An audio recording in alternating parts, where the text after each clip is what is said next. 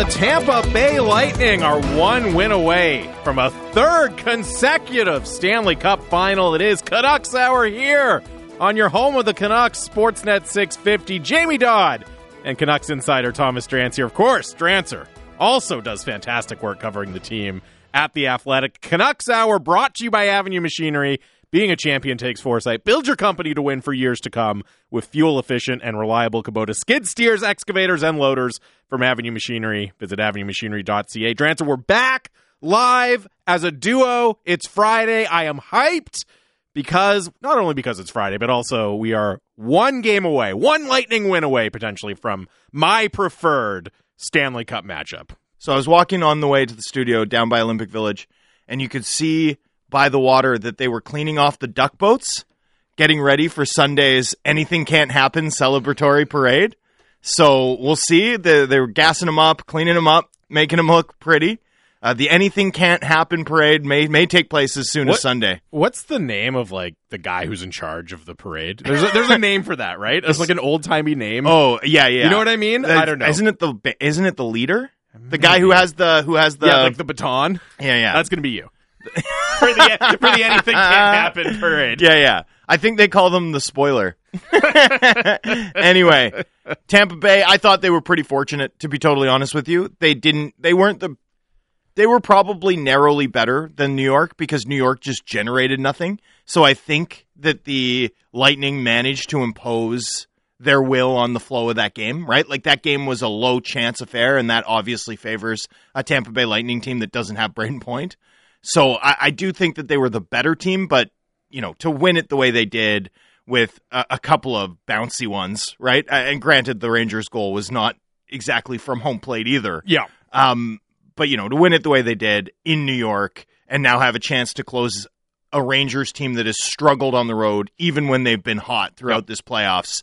Um, I mean, that's a comfortable spot for Tampa Bay to be. It's not over till it's over, but it's certainly looking good for the three or the two time the back to back Stanley Cup champions to win their 11th consecutive playoff Yeah, series. a- as you said, you know, you never know, right? And would it be that shocking ultimately to see Igor Shesterkin steal a couple games? No, not really. But at the same time, they're the Tampa Bay Lightning. They're up in the series. They were favored even when it was 2 1 to come back and win the series. Certainly when it was 2 2, and now they're 3 2 and going back home with a chance to close things out. Uh, I certainly would not bet against them. And uh, as I said, just from a purely aesthetic fan point of view, I, I am hoping for the Tampa Bay Lightning, Well, Colorado Avalanche. Vegas has matchup. them. Vegas has them at minus 200. Yeah. I mean, it, you know, they're they are heavy favorites going into Game Six. Going to be a fun night. Going to be a fun night of hockey. I'm going to watch every minute of it. I actually loved the game yesterday. I heard some people be like, "What a snoozer," and I was like, "The setting is great. The jersey matchup is great. The stakes are high. The competition level is through the roof. Like, I love this game. This is everything I love about watching playoff hockey. So for me, I enjoyed it thoroughly." And we'll see. I, I do think that Tampa Bay is going to get through, and I think Tampa Bay is going to give the Colorado Avalanche, if they get through, an awful lot of trouble. But we'll save series picks Yeah, for I'm not. week. I'm going to keep my powder dry there, but I, I too. It's going to be a fascinating one to try to handicap and, and try to predict if it does materialize there. A couple people have texted in, and by the way, 650 650 is the Dunbar Lumber text line. The smart alternative. Visit Dunbar Lumber on Bridge Street in Ladner or Arbutus in Vancouver. Online at dunbarlumber.com. Parade Marshal is the word I was trying to find. Parade Marshal The Marshal. Perfect. You're going to be the the Marshal or the Grand Marshal of the anything can't happen. Anything another Can't year, Happen another parade. elite team winning the Stanley Cup. As always, Yeah. aim higher, folks. Aim higher. Speaking of which, the Vancouver Canucks. Yes, let's get to the Vancouver Canucks. And um, you know, I've been doing Canucks Central with uh, with Sat all week, which is you know a blast. Always always a pleasure to work with uh, the one and only Satiar Shah. But we've been discussing at length. You know what else? Every every Canucks fans, every Canucks commentator's favorite topic right now.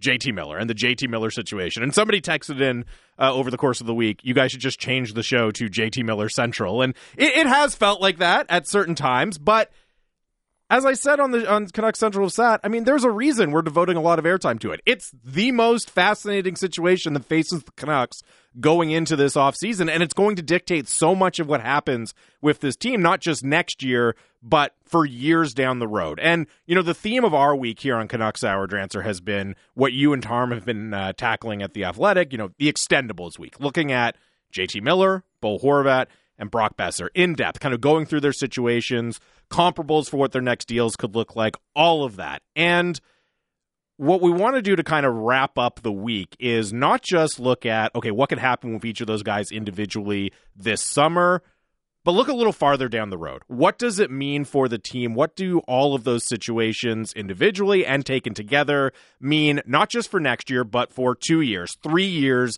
down the road? And really, I think what it comes down to is you can make a case to keep, to sign any one of those guys to a, you know, market rate extension because they're all good players. They all play an important role in your team. They can all help you win.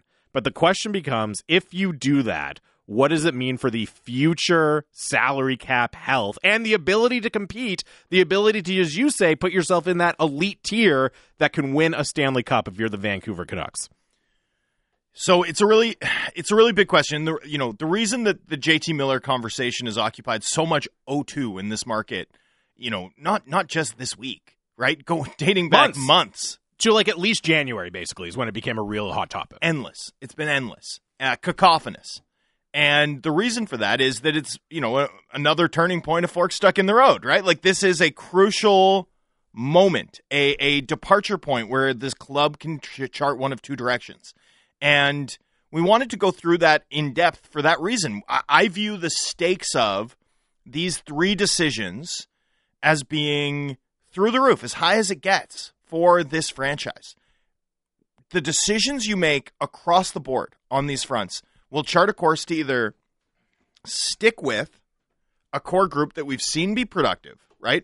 That we've seen win games over 60 games, the latter mm-hmm. 60 games of the season, but also in the bubble. Do you double down on the fleeting success that you've occasionally seen, the flashes you've seen from this core assembled by the previous regime, or are we going to see something markedly different? And and for me, these three decisions sort of encapsulate it. And so this week we went through and we sort of gauged market value in terms of what you can expect in the future from these guys.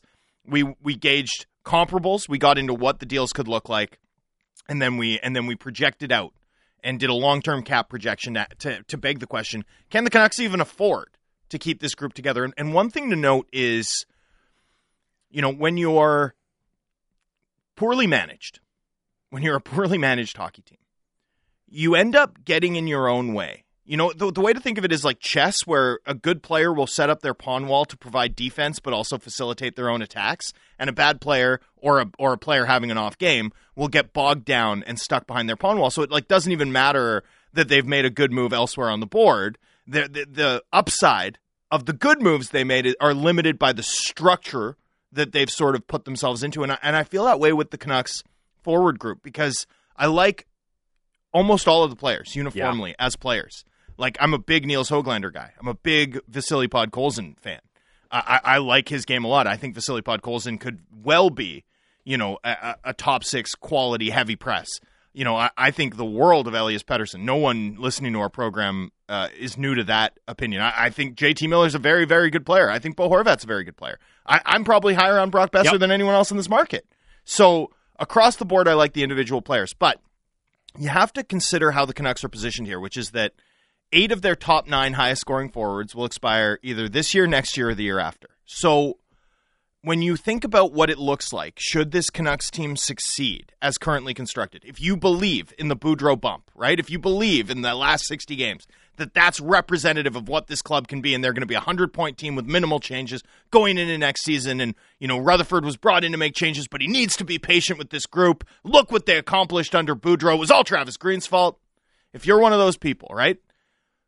One thing you have to account for, understand, is that the upside of that scenario playing out is limited to this team because there is no built in cost certainty in terms of the forwards that it's going to take playing at an extremely high level to bring that, you know, uh, rosy vision into reality. Like if the Canucks are in fact that 100 plus point team, that means Elias Pettersson's been 35 plus goals, 90 plus points. It means JT Miller's recreated his yeah. top 10 scoring clip from last year. It means that Bo Horvat's a 35 goal scorer for sure and is healthy all year. It means all of those things. You know, honestly, it also means that this- Podkolzin continues to improve. Hoglander probably takes has a bounce back. Podkolzin's a forty point player with with plus physical value. At which point you're getting into a three and a half million dollar valuation. If he does it another year, you're looking at a five million dollar valuation on his second contract. Hoglander, if Hoglander just is like a thirty point guy next year, he's a two and a, he's a two and a half million dollar player on his second contract. If he gets back to his year one form, you're talking about four four and a half million. And this is what I'm saying, where the Canucks have constructed this roster so that even if all the bets that they've placed here pay off next year, the upside of that is limited to them because all of those guys then get that much more expensive, limiting the club's ability to continue to improve. And that's where they're at. They they're they're in a situation where even their upside is downside. Yeah. And you have to you know, Ru- Rutherford's used the term unravel a lot. And it's such a good term because there's so many knots that need to be ironed out if this club's going to have some string to pull on, basically. And that's where it becomes so incredibly crucial. And this is true for every team, but especially with the situations the Can- the Canucks are in to nail your evaluation of what the team currently is. Because all of the risk you're laying out, if you think there's a really good chance you can be a Stanley Cup contender over the next two years, you sign up for that risk. Right? Like you can keep the core together over the next two years. And if you think, hey man, we are right there, we add one piece and we are going to be going for the Stanley Cup, great. Accept that risk and then you'll deal with it down the road. But if you're not there, if you don't think you're legitimately at that spot, then that risk becomes untenable. No, And- no and- one's criticizing the Tampa Bay Lightning for trading all their draft picks. Yeah. Put it that way. And, and look, the Tampa Bay Lightning are going to have to make some difficult cap decisions again this summer, which they're they're no stranger to. They've already had to do that, but that's not a problem because they're consistently competing for the Stanley Cup, right? Consistently understand- winning it, in Yes, fact. consist- not, not just competing, consistently Yeah. winning it. Well, yeah, well, and their and their big crunch comes not next, not this summer. Although Andres Palat's looking pretty essential, and I don't see how they have the money to resign him he is going to get paid this offseason. if he wants to. yeah, if he wants to. yeah. But if he wants to keep winning with that group, you know, then then it's a very different question. But it's the it's the year after that where you've got Cirelli, Sergachev, and Cernak all up. I mean, that's going to be a murderous situation for Tampa Bay management to navigate. So anyway, back to the Canucks though. I think you're you're dead on. It's about where you're positioned and what the what the what is the upside to this team of going all in. And as we've seen, I think, and I hope last year is proof positive of it, the upside is far too limited with the group as it is to continue to push chips into the middle of the table in support of bolstering this group. Now, that's not to say you have to dismantle it, right?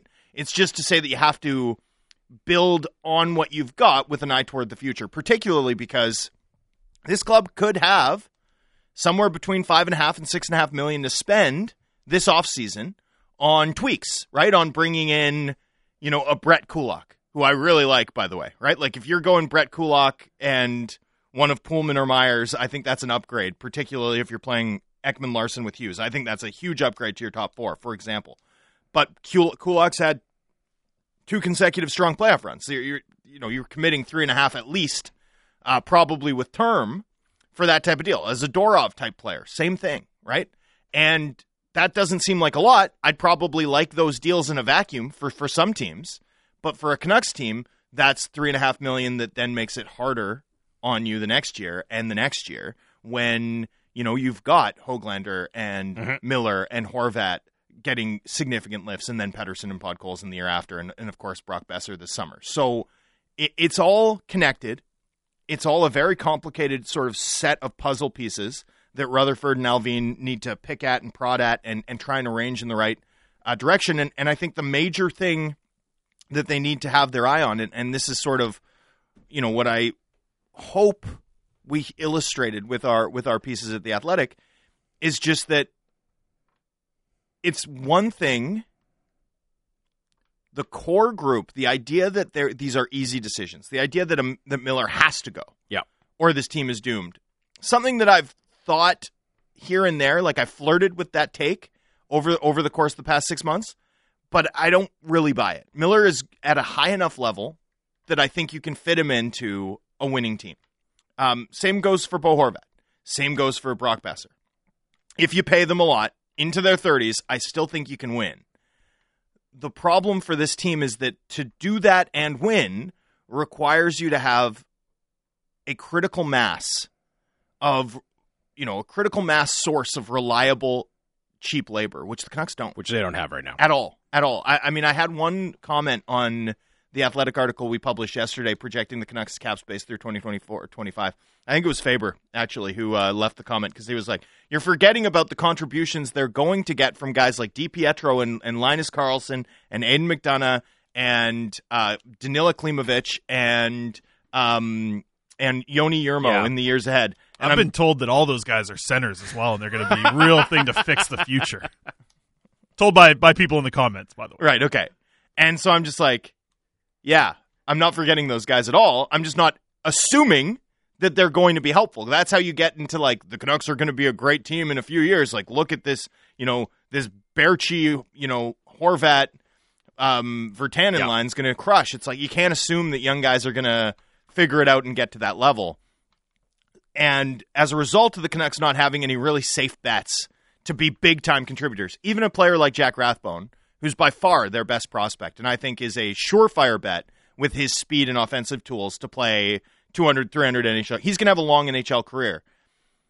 There's a real shot that he's a Kevin Connauton type as opposed to a Alex Goligoski type, right? I mean, I I would bet on Jack Rathbone. I love the game, but there is a real shot. You can't count on him being Alex Goligoski for you. You have to understand the attrition rate, how hard it is to take that leap, uh, especially looking forward. And and one Jack Rathbone's not enough. You need so much more than that. For me, that's the that's the crucial bit is how do the Canucks create that if they're doubling down on this group? And that's why when you start to go down that line of thinking, right, the need to refresh that pipeline of, you know, as you said, cheap, cost controlled talent that can come in and really contribute, well, in all likelihood, the easiest way to do that is to cash in on some of these really enticing chips that you have that are going to need potentially risky contracts, right? Because yeah, there are other guys that you can trade, and you know the the logical thing to say is okay, keep Boeser, Horvat, Miller. I don't want to say logical, but one one route you can take that is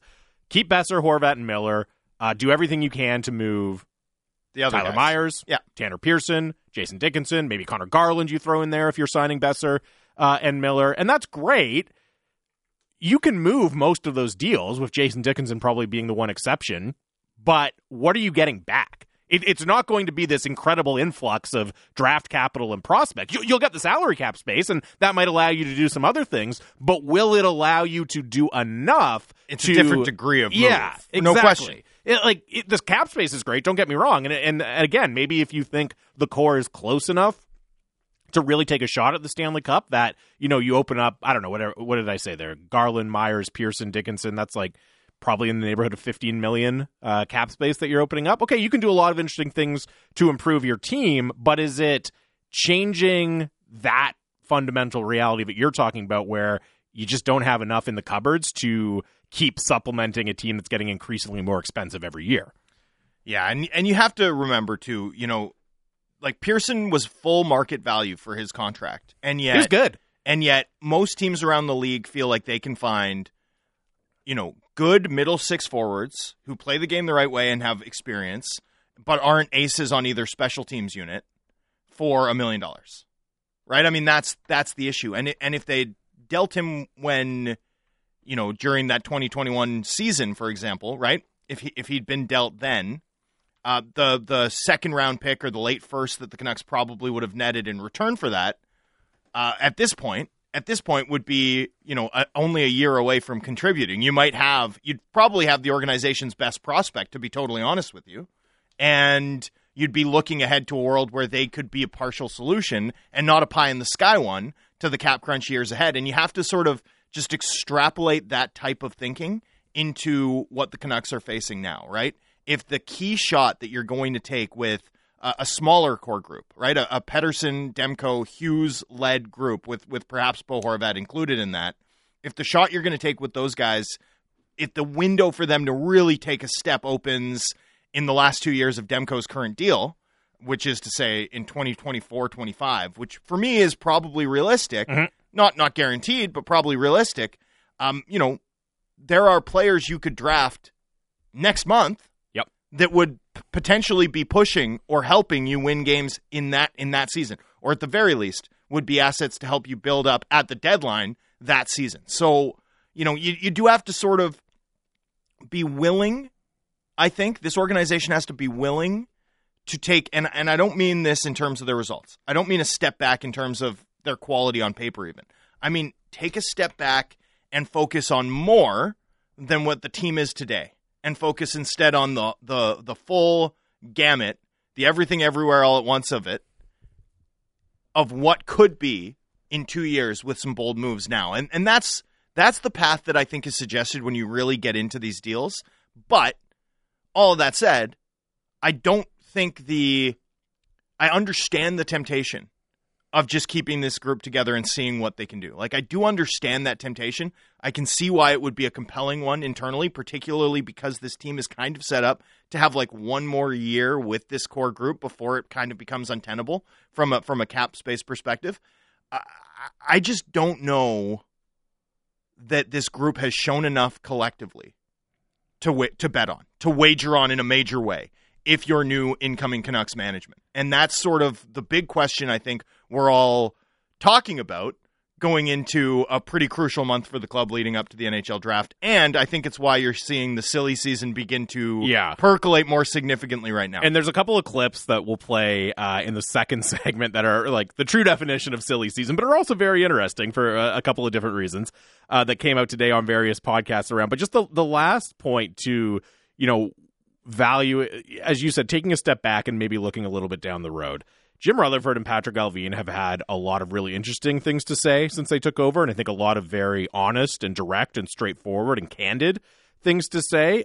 Uh, the one topic that I think has been a little bit hard to parse and is, has been a bit of a you know an ink blot. You can kind of read it however you want. Is how much emphasis they're going to put on being competitive next year, right? Because we've heard some allusions to, oh, you know, maybe we'll have to take a step back to get better in the future. But we've also heard, you know, Patrik Allvin say, hey, we want to be good next year, right? We're not just tearing, we're not going to trade everyone away and, and just not even worry uh, about what we're doing next year. So that's the kind of interesting. That's one of the big philosophical questions that I don't think we have a really clear answer to. We probably will get it uh, you know, depending on what happens with Horvat and Boeser and Miller, among other situations. But that one has been really interesting to kind of think about and parse and try to figure out okay, what direction are we likely to see? And will it include some fireworks? Yeah, we're going to play a couple of clips about uh, various insiders from around the NHL talking about the Canucks, what they might do, what maybe they should consider doing this summer. That is coming up next.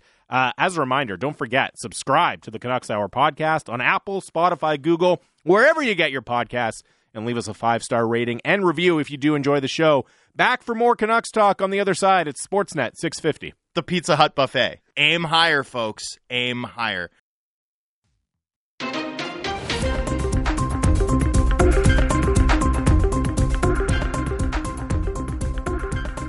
Welcome back to the show. It is Canucks Hour here on Sportsnet 650. Jamie Dodd, Thomas Drance here with you. Final segment of the week here on the program. Canucks Hour brought to you by Avenue Machinery.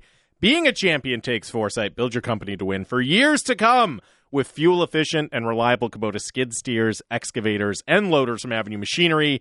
Visit avenue avenuemachinery.ca. I was mentioning just um, just before the break, Drancer, the various different ways you can read Allvin and Jim Rutherford's comments about, you know, next season specifically. Could there be a potential for taking a step back? How important is being competitive? All of that. And this unsigned text comes in uh, is take a step back code for tank for Connor Bedard. And, you know, we've mentioned this before, but I think uh, unfortunately or fortunately, depending on how you view the tanking debate, I I do not see a scenario where the Canucks end up bad enough to truly be in the Connor Bedard running next year. As exciting as it would be to see the local phenom end up in Canucks colors. Well, unless Frank Seravalli's good buddy is right and Thatcher Demko's body doesn't hold up, then you can see it. Yep. So, I mean, I know a lot of people are upset with Frank Seravalli's commentary today, but hey, maybe it's a good thing. I want we will play the Seravalli clip uh, about Thatcher Demko, but the one I want to get to first is actually uh, from another podcast, and it's Nick Kypreos, of course, former NHL player, now uh, hosts uh, Real Kyper and Bourne on our sister station in Toronto, Fan 590. I don't think it's called Real Kyper and Bourne. I'm pretty Just- sure it's just called Kyper Oh, and Bourne. Kyper and Bourne. Yeah. Well, he's Real Kyper on Twitter. Yeah, he Well, is. whatever. Close enough. Sure. Come on. I'm just saying. Don't send this clip to uh, Kyper. He'll be mad at me. Anyways, You've been lawyered. host on our sister station, Fan 590, of course, former NHL player as well. He was on Bob McCown's podcast. Of course, Bob McCown, longtime sports media personality here in Canada. Uh, Bob McCown and John Shannon, the two co hosts on the podcast. And Kypreos had some very, very interesting things to say about the direction that he thinks Jim Rutherford and Patrik Allvin could take the Canucks this summer. I'll, I'll tell you what, Bob. I, you talked about the word rebuild there. Nothing would surprise me with Jim Rutherford in Vegas. Well, no, but what does he do? Does he does he Well- does he keep with his his original plan, which I'm sure was, I got this is broken completely. I got to fix it, or does he go, hmm, maybe I'll just No, no, sit no, tight no. again for another six months? It's broken. He Yeah. knows it's broken. he knows it's broken. He, he- J- Jim has gone in there with a plan. He's taking his time with the plan. You know, the two key dates for him are what he what he can do on the draft floor on the seventh with a couple of his star players, uh, and then what he wants to do in free agency. I, I, I, think that I, I think that we may not recognize. There's going to be a core there of Pettersson and Hughes and Demko, Yeah. and I'm not sure who else. And Horvat. Oh no, he, he's he's going to make a splash here. Sure he He's, is. he's going to change it up. He doesn't like he doesn't like the room, guys. Thinks it's a country club in there. He's going to change it up. What does that mean to Miller? What does that mean to Bo Horvat? Uh, Brock Boeser, he's not going to pay. So there's going to be a different look within six months of this team. There you go. That is Bob McCown, John Shannon, and Nick Kypreos with some very, very interesting thoughts about what Jim Rutherford thinks about the Vancouver Canucks and what he plans to do. And, you know, a couple of phrases that really stand out there. It's broken. He, he being Jim Rutherford, knows it's broken. You know, you heard there's going to be a core of Pettersson, Demko, Hughes, and Horvat. Not sure who else. And then Kypreos towards the end there saying he's going to make a splash, doesn't like the room, thinks it's a country club. He's going to change it up. And I don't know. For those of us who have been uh, kind of patiently waiting to get to the fireworks factory of Trader Jim and the, the big makeover uh, that could be coming for the Vancouver Canucks, pretty interesting to chew on. In, as we said, the midst of silly season in, in being in full swing here Yeah. for the Canucks. So one one quick thing. The only thing I materially disagree with uh, from what we just heard is the idea that they're not going to pay Boeser, mostly because they may not have an option. Right? It may come down to a scenario where they don't have an option. They're, the, if they can pull something out of the fire and come to a compromise agreement, that would be great. But I would be pretty surprised if they. I would, in fact, I would be stunned if they left him unqualified, just considering the value that he represents or should represent as an asset. I think they'll protect their interests in that regard, uh, should it come down to it, and they have the cap space to do so. So that would be the one thing that, you know, I- I mean, in an ideal world, I think we all understand that Boeser at seven five, you know, that's a that's too heavy, but Boeser at six five is not. And I don't think you lose the asset entirely Well, over a one million quibble Yeah, would valuation. you would you rather have Boeser at seven point five or lose him for nothing? That that could be what it ultimately comes right, down but, to, right? but but it's not close. Yeah. it's not it's not a close decision. it's Boeser at seven point five. hundred percent, and and I think the organization knows that. So, you know that that would be the one thing that I, I'd say I materially disagree with. You know, all, the I I know the country club quotes are getting a big play on on social media, and they should, but I don't know that what Kyper is saying is subtext or like surfacing subtext we weren't aware of. It's text, like it's been more than intimated by what management has said publicly about this team, about work habits, about preparation, uh, about what Bruce Boudreau's talked about with slow starts and the need to be prepared for game times and the need to work on being prepared, the habits that get you prepared. Uh, what Allvin said about practice habits, what what the what they've said about structure.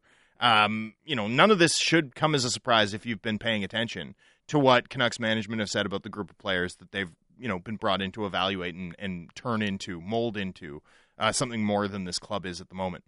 Um, what does that mean? What does that mean for everybody? I mean, we'll see. But but but again, I don't think there's anything there that's a huge departure from what we already have been told, albeit you know a little bit more tactful. Yes, for sure. Than um, you know, by by by the principles involved. And it really comes back to, you know, if let's just say for the sake of argument that what Kypreos had to say there matches the thinking internally from Canucks brass very, very closely. That doesn't guarantee you're going to see these dramatic moves with, you know, 10, 12 roster players uh, going out of town and almost a whole new cast coming in to kind of support that core of three or four or five players, right? It could end up being like that's all just just a lot to do in one off season. It could end up being, you know, a much more gradual kind of I don't even want to say rebuilding, but reshaping of where the Canucks stand. But it could be dramatic, right? Like like that is one possibility that if a bunch of things happen to line up and you do think there's something broken with this team and you get the opportunity to do it this summer, like it's not completely out of the realm of possibility. I wouldn't bet on it just because it's hard to take care of that much business in the span of, you know, a couple of months or, you know, at a couple of key dates like the draft and free agency. But I think it's the time the kind of thing that we should be at least prepared for the possibility of it happening because as you said, it matches a lot of what we've heard from this from this management group. If new Canucks management gets carte blanche from Canucks ownership to actually rebuild in a meaningful way around a small core group of existing talent on this roster, Canucks fans should be thrilled. That would be the best thing that's happened to this franchise in a long, long time. Particularly, you know, with the Colorado Avalanche in the Stanley Cup final. I've been thinking about this a lot because the Colorado Avalanche were one of the worst teams in hockey, right? They were, in fact, a team with worse lottery odds than the Vancouver Canucks at the 2017 NHL draft, right? And the Canucks end up selecting Pettersson, uh, just one pick after Cale Makar, uh, after both teams moved down multiple spots uh, in that particular draft lottery. And I don't remember where the Avs were picking the next year, but I know they took a material step forward uh, that next season, uh, where the Canucks did not.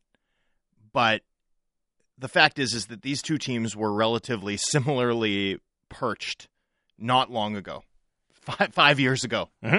and one team is going to be playing for the Stanley Cup this year after two years of being the best team in hockey, and the other has spun their wheels. Right? Uh, in fact, just gotten lodged more firmly in the mushy middle, uh, despite having you know one one run of of playoff fun during the, that bubble season. Um, I've been thinking about this a lot because it was the next season that the Canucks ended up drafting Quinn Hughes.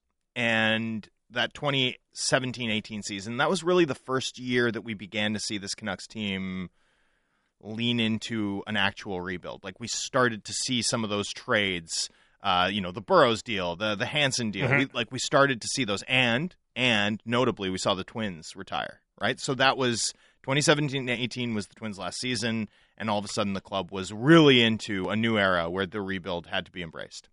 And it It was was Be- Boeser's rookie year as well, and then Right. you, yeah, so there's a lot going on, kind of and, pushing and it in Pettersson just destroying the SHL on Växjö and on and on. And and it was that summer, it was that summer that a material difference in what the direction of the club should be going forward uh, surfaced, right? And you know, we all know that just a few weeks after the draft and free agency, Trevor Linden departed the organization. He'd been pitching a more patient rebuild, re- rebuilding project, and sort of lost out on that power struggle. And the Canucks instead went out and did the Beagle deal and the Roussel deal, and a year later the JT Miller deal, and began to look to accelerate in more meaningful ways.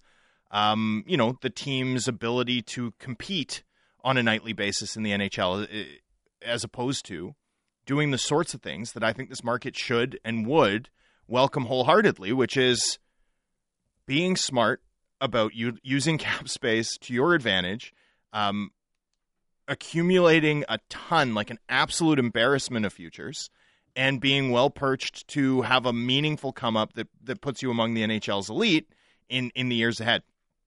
You know, I, I to me that Avs Canucks thing, it's like Joe Sakic made every mistake in the book a- at the end of the I think it was the 2014-15 Mhm. season where the Avs made the playoffs, right? They doubled down. Uh, you know, they signed Jarome Iginla. They asked one of the slowest teams I've ever seen. Um, you know, they doubled down on Patrick Roy's vision of of a hockey team that could win games despite having you know Andre Benoit play top pair minutes and stuff, right? And he made every mistake in the book and then learned from it and changed directions. And not that not that Trevor Linden was perfect by any means, but Linden never got the opportunity to learn from the mistakes that he made in the Yeah. in the first part of his tenure. Um, but I think you can see changes after 2016. Right, 2016 was this stretch of moves that doomed the Canucks to not be able to reload quickly before the Twins' retirement. And and here's the here's the three moves that really sort of summarize it. Olli Juolevi fifth overall. Erik Gudbranson for Jared McCann plus plus, and uh, Loui Eriksson signing. Now the Eriksson signing was a normal mistake within the ordinary course. The Gudbranson trade happened with very little consultation with the club's pro scouting staff at the time, which which created a fair bit of dissension. And then the Juolevi pick was an example of uh, uh, you know a, a tournament scouting pick. Uh, upper management, specifically Benning, um, had seen him crush tournaments and, and were too narrowly focused on him. And thereafter, you saw the process change a bit. Linden challenged Benning to open up the process, to have a one, frankly. And that's where you get to, you know, the arguments, the now storied arguments between Pettersson Glass debate. the Pettersson Glass deb- glass debate, which I think is, you know, a, a an interesting one because I don't know that it's as dramatic as like Benning for glass Yeah. versus, but the the it's that story has the virtue of being true. That's certainly that's certainly the right the right way to frame it in terms of the dynamics. I just don't know that uh, I don't know that Benning was as dead set on on uh, on glass as sort Yeah. of has been por- portrayed. And the one thing I'll say about that story is it's often kind of used as like the ultimate trump card against Jim Benning, right? Like, see, he didn't even want Elias Pettersson. And uh, that's fair as far as it goes. But I mean, ultimately, as you said, he followed the correct process and made the right pick as the general manager and signed off on the right pick. For sure. So, you know what although, I mean? So it- although a lot of people think like without what happened in 2016 and the change in process that that came in as a result, uh, and Linden's more heavy heavy involvement, uh, I do I do think there's people close to the process who who believe that the pick would have been glass. I just think that. it's it's more complicated than like oh he wanted Cody Glass. It is more Like, You know what I complicated. mean? The- It- there's the- a, there's a more interesting story to tell there about the, the fairy tales of told. choosing it. Yeah, the fairy tales told around that pick are uh, a little bit um, touch and go. But but the meat of it is not incorrect. Sure. the meat of it is not incorrect, is my understanding. So anyway. I, I almost forget where the Glass Pettersson thing. Talking about changing the process after the levy. right. So there was that sort of movement toward a more progressive Linden era was sort of occurring and it just we just never got it sort of was stillborn ultimately and we never got a chance to see it play out that was sort of nipped in the bud as the club decided instead to do its trademark never meet a shortcut you don't want to take thing and go about trying to accelerate the rebuild in a in a meaningful way and and I do think it set the team back right I do think the results of the last 4 years you can't look at what's happened since 2018 and say that the club was right to go in a more pressing, urgent win now direction. Like that that project has failed. Yep. Has failed materially. Uh, the team has neither won nor accumulated and now is in this really tough middle ground for Rutherford and new management to sort of figure out. And if they ultimately do decide to more dramatically dismantle this team, to to more dramatically look ahead, to even be willing to take a step back on paper, despite the fact that Patrik Allvin and Jim Benning have both publicly expressed uh, their belief that this club doesn't need to rebuild. Uh, you know, I think that would be a good thing. All of that said, I'm not expecting it. Yeah. I'm expecting something a little bit more conservative. Not significantly more conservative, but a little bit more conservative. I'm expecting the team to make a few future looking moves while also replacing those players with more affordable players who are younger and have more upside, right? And and trying to have their cake and eat it too. Now, we'll see how it works. It didn't work in 2014. It didn't work in 2015. Uh, the 2016 pr- moves that I sort of elaborated, that really was the death knell. Before that, I think it might have been able, you might have been able to thread the needle. Uh, after that, I don't think, I think it was over. Like, I think the team was slotted for years of pain anyway and just should have embraced those years of pain as opposed to trying to accelerate out of it as quickly as they did, too quickly, as it turns out. But I do think there's a path now with the amount of talent on this roster to try and thread the needle and at least be, you know, a wild card contending team while also netting the types of futures that can pay off down the line and accumulating the type of depth of talent required to offset um, you know, what's going to occur in terms of this team's depth as the years sort of go on and, and some of these core players get more expensive. And that's sort of still what I expect the left hand right hand analogy that I've brought up that I think we've already seen telegraphed in a very small sample of moves to this point in Rutherford's first six months on the job. Uh, that's what I'm expecting from the Canucks this summer. But if it's something more dramatic, I do think this market should welcome it. Uh, speaking of the potential for a more dramatic rebuild, I want to re- I, I want to play a clip from Frank Seravalli. I want to read this text quickly from Jay in Calgary, who says, "Just start trading all players over 23 years old. Get as much as you can for each player, and prioritize high-end young talent or high picks in the return for the big guys." He says they could keep Demko too but if a return is huge, they need to consider it. He also says, uh, in my opinion, just trying to do a more competent version of what Benning did when he first started will not work. That's from Jay in Calgary. And interesting that you should bring up the possibility of trading uh, the franchise goalie Thatcher Demko, Jay in Calgary, because Frank Seravalli, Daily Faceoff uh, NHL insider, and of course, regular contributor here on Sportsnet 650 relayed a very interesting conversation he had with a league source today on the uh, DFO Rundown podcast. Here's what Frank had to say. I had a, a, league executive I was talking to in in deep conversation, and it'd be fun to just bat around the idea. He was like, "I would trade Thatcher Demko right now." What? And I was like, "Huh?" I almost fell off my chair, Jay. I almost fell off my chair. I was like, Thatcher Demko he's one of the best goalies in the league, let alone being at his age and locked up for four more years at five million bucks. Like he's perfect. Uh-huh. Uh, there seemed to be some thought that they they were like, I don't know if his body's going to be able to keep up. He's had some hip issues already, mm. and they he said, watch out for that. Okay. He's going to be the next Cory Schneider, is what I was told. That is Frank Seravalli saying that an NHL executive recommended that the Canucks should immediately trade Thatcher Demko to get ahead of potential letdown uh, in Demko's body and his physical performance in the years to come. Grant, you buying it? You buy you buying the logic there? No, no, no. Uh, one one thing I'll say though, there's 17 goalies in the NHL that played 50 games or more, 50 games or more this season. There are three of them that I would say did that and performed to their career norms, avoided significant injury late in the year, or didn't have a massive letdown once they got to the playoffs, right? Uh, Ilya Sorokin, Andrei Vasilevskiy, and and Igor Shesterkin. Those are the three guys. All Russians, by the way. I don't know if you want to do a Russian machine never breaks joke here, but um, the other 14 all either struggled late in the year, dealt with injury late in the year, like Tristan Jarry or uh, Thatcher Demko or uh, Freddie Andersen, or I mean, go down the list. All of the goalies that played a lot this season got hurt or or weren't good or weren't good or or had like a Markstrom like yip in the playoffs where you could just tell that they were a shadow of themselves yeah. because of you know the the impact of fatigue. So for me, the concern is not Demko's style. Like Demko's not a John Gibson. Like John Gibson plays in a way where I'm like, always worried that he's going to tear his groin.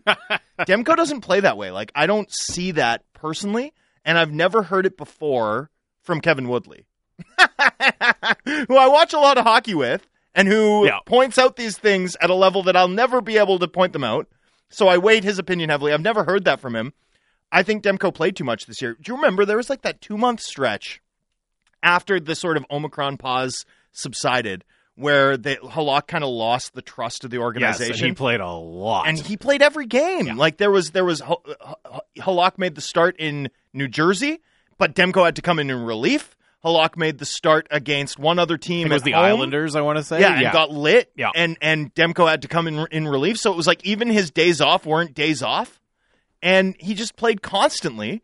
And from then on, I think you could begin to see the impact of that. And and I heard a lot about the impact of that behind the scenes too. A lot, a lot of ice bags and, and a lot of work too. Because one thing that Ian Clark requires is that you don't show pain, you don't show emotion, sure. you don't show disappointment.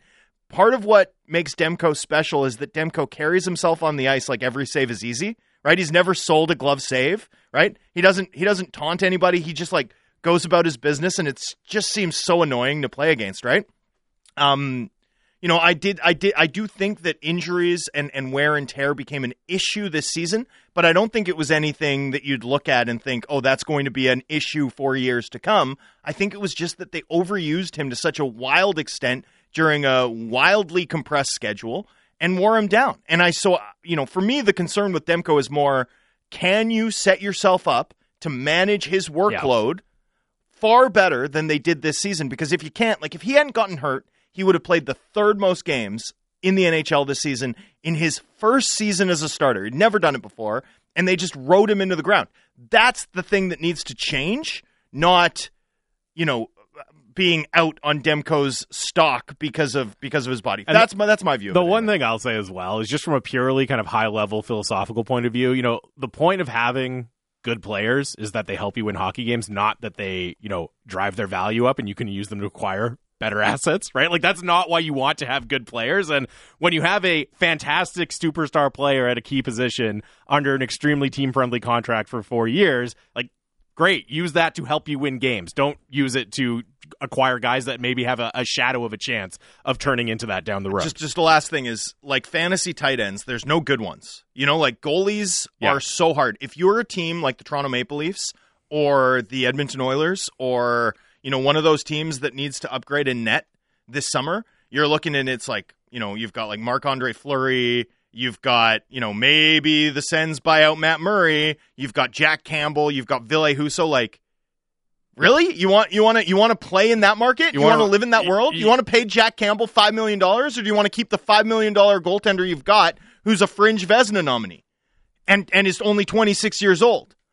I mean, it's for me, it's not a discussion in part because it's so hard, it's so hard to find the type of goaltender that Demko prove has proven himself to be over the last two years. Uh, and I'll, I'll give the final word on this to our, our listeners. Uh, lots of people texted in some variation of this, but Dan in Fort St. John says that league exec Seravalli was talking to was Ken Holland looking for a good deal yeah. on a goalie. Well, then, good for him. Good for him, Yeah, Kenny. he- Use that media. He's trying to put it out there. That's smart. That's Yeah. just very smart by Ken Holland. That's sharp. Now, right. my, my my opinion's completely different now. Good Thanks take. for Good take. Thanks for listening. We appreciate it. Thanks for texting in. Enjoy the weekend. We will be back on Monday. Uh, People's Show, Confession Friday with Bik Nizzar and Randy Janda is up next. It's the home of the Canucks, Sportsnet 650.